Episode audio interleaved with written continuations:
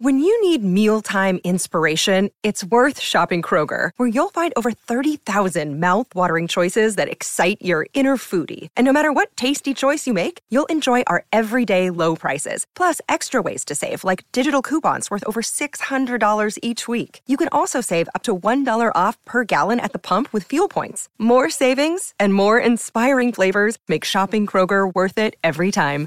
Kroger, fresh for everyone. Fuel restrictions apply.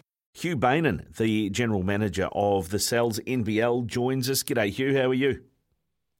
Yeah, I'm good, thanks, Ricardo. That song's now stuck in my head for the rest of the day, so thanks for that. Hey, anytime, anytime. You've got Logan to thank for that one, mate. um, now, you, you, announced your schedule for the coming season, uh, tipping off in April uh, for the Sal's NBL. You announced that the other day. April 6th is the is the uh, tip off for the first game between the Bulls and the Hawks, uh, which is great.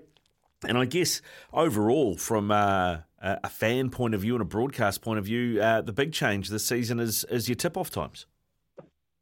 Yeah, brought them forward um, seven o'clock on the Thursdays and Fridays and Saturdays, which is uh, really just a more family friendly time. You know, we listen to our clubs and, and what they've been through. The team is what they've noticed, the trends of their fans.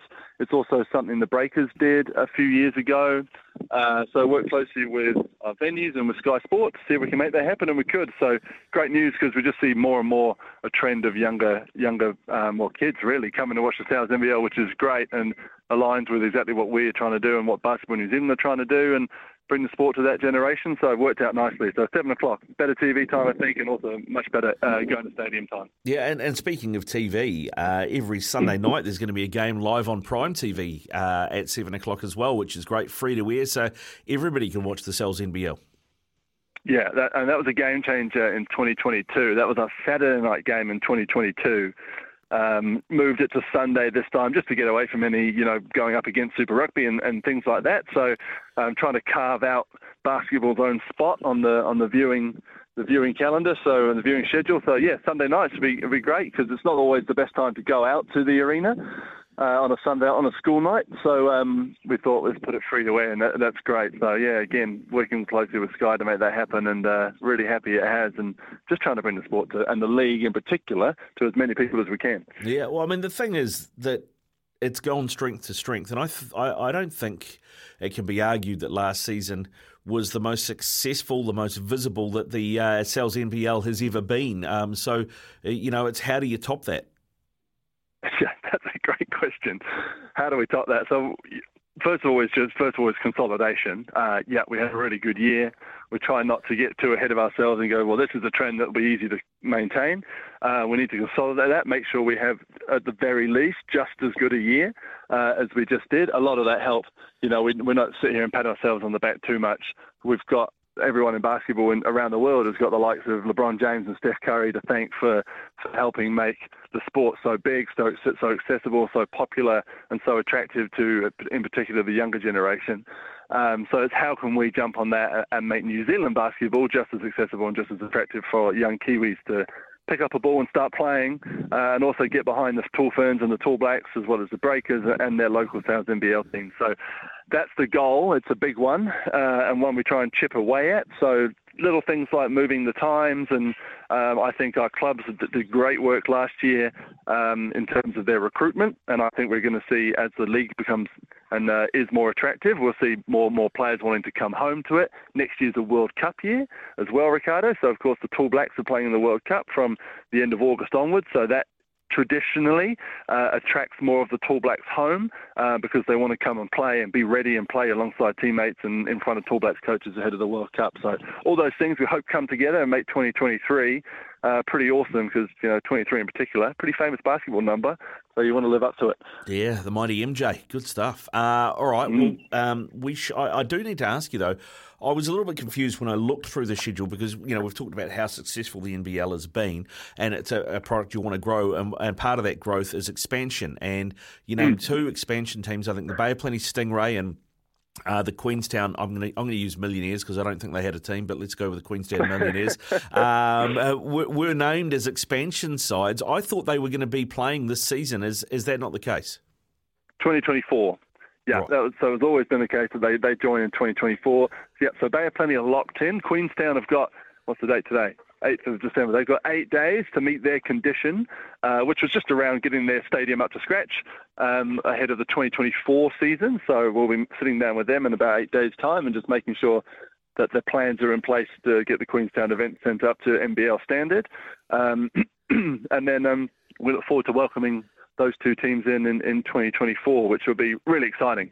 Two awesome venues, two awesome places to go and watch your team play away, um, and two venues if you're an American import, an Australian import, or a European import. Uh, pretty cool place to go and spend some time and play some basketball. So, yeah, as soon as we announce those two teams, man, my phone and my emails have been blowing up about coaches from all around the world, players from all around the world saying, how do I get in touch with this Queenstown franchise? because um, they all want to come and spend four months in winter in Queenstown and uh, play some basketball. So, yeah, excited to bring them in in 2024. Yeah, mate, uh, that, uh, looking forward to that. That'll be that'll be huge. I mean, we know that Bay of Plenty are the Stingrays. Queenstown, are they are they still sitting on what that uh, that nickname's going to be? Yeah, keeping that quiet, keeping that to themselves. I'm not sure whether they've either, if they haven't settled on one yet, or they want to bring it out with a special marketing campaign. I'm not sure, um, but yeah, they they're keeping that one to themselves right now. So excited to hear what they come up with. Yeah, I, I remember throwing ideas around when it got announced. I think we did some phones on it and got, and I think the one. I mean, I, I said the Millionaires is a bit of a joke, but I think one that was pretty strong. And the more I think about it, the more it makes sense. And these are colours that I don't think are taken in the NBL at the moment, but the Queenstown Lakers wouldn't be the worst. I now, yeah, I don't. I'm, I'm not sure if the name Lakers is inflated, but I can tell you the colours of the Lakers have been and are definitely high on the list with the with the franchise. Right. So okay. that's a chance. Any a particular name that I've heard floated around is the Yetis. Um, but I'm not sure. I also know there might be a bit of um, uh, thought about maybe in, incorporating some Te Reo Māori into the name, which would be fantastic, like we have in Tauihi. Um, so yeah, we'll leave the name up to them. But I, I, have seen a few things come across my desk with the Lakers colours, so maybe that it, maybe that's what we'll see. And, and you're right, we haven't got that in the Sal's NBL. It's obviously the Sydney Kings wear them in the Australian NBL, and famously the Los Angeles Lakers wear them. So it's a pretty good colour combo. Yeah, uh, it's a, a, very good colour combo, and it immediately, uh, you know, gives fans another team to not like um, because you know we know how we know how well the, the Lakers and the Sydney Kings are liked uh, by other fans. Yeah. Uh, speaking of that, the Sydney Kings are in town tonight. Uh, they uh, in this town anyway, not your town, but in Auckland to play the Breakers. it is a, a top two clash. Um, mm-hmm. uh, hopefully, uh, the social media manager at the Breakers doesn't upset anybody in the, in the Sydney Kings, and, and, and we get another Breakers win. Absolutely. Well, I I kind of hope they win because I copped it last week because um, I rolled in. I was filling in for Andrew Mulligan on the commentary for the Breakers against the Wildcats game, or what forever will be known as the Corey Webster game. Um, my first time this season, I walked into Spark Arena, first time in a long time actually for me, uh, and uh, saw Mody Maor, the Breakers head coach, and he goes, "Oh, what are you doing here?" I said, "Oh, Andrew's away, so I'm filling in. And he goes, does, and I will tone the language down. Yeah. He goes, he goes, do you people know nothing about preserving a streak? so the, the superstition in him came out, and then obviously they lost, and I got out of there pretty quickly uh, before an angry Israeli came after me. So um, hopefully they'll be back to winning ways because Andrew Mulligan's back on deck uh, alongside Casey Frank against the Kings, although it's going to be tough. I mean, the Kings have been, you know, alongside the Breakers, the standard bearers of the reigning champs. Um, they've got the best player in the league, and Xavier Cooks, who we saw in the Sal's NBL this year as well for the Wellington Saints. So uh, that's going to be tough, but um, they just didn't really find their rhythm against the Wildcats. Yep, Corey had a good game, um, but offensively, uh, the Breakers never found their rhythm. Barry Brown Jr., who's been such a superstar, um, he played well. His stats were good, but he didn't grabbed the game by the scruff of the neck like he did a few nights prior to that in Christchurch, and um, didn't help a bit of foul trouble to the likes of Jarrell Brantley as well. But you know, they've exceeded my expectations this season. I'll be the first to say I didn't pick them to be uh, up around the pointy end of the ladder. I kind of had them knocking on the door of the playoffs. So to see them return to the form of kind of yesteryear that many of us remember has been just awesome to see. Um, so win or lose tonight, I think everyone's pretty happy with how the Breakers are going. It's, it's uh, settle down and watch a great game of basketball, I think.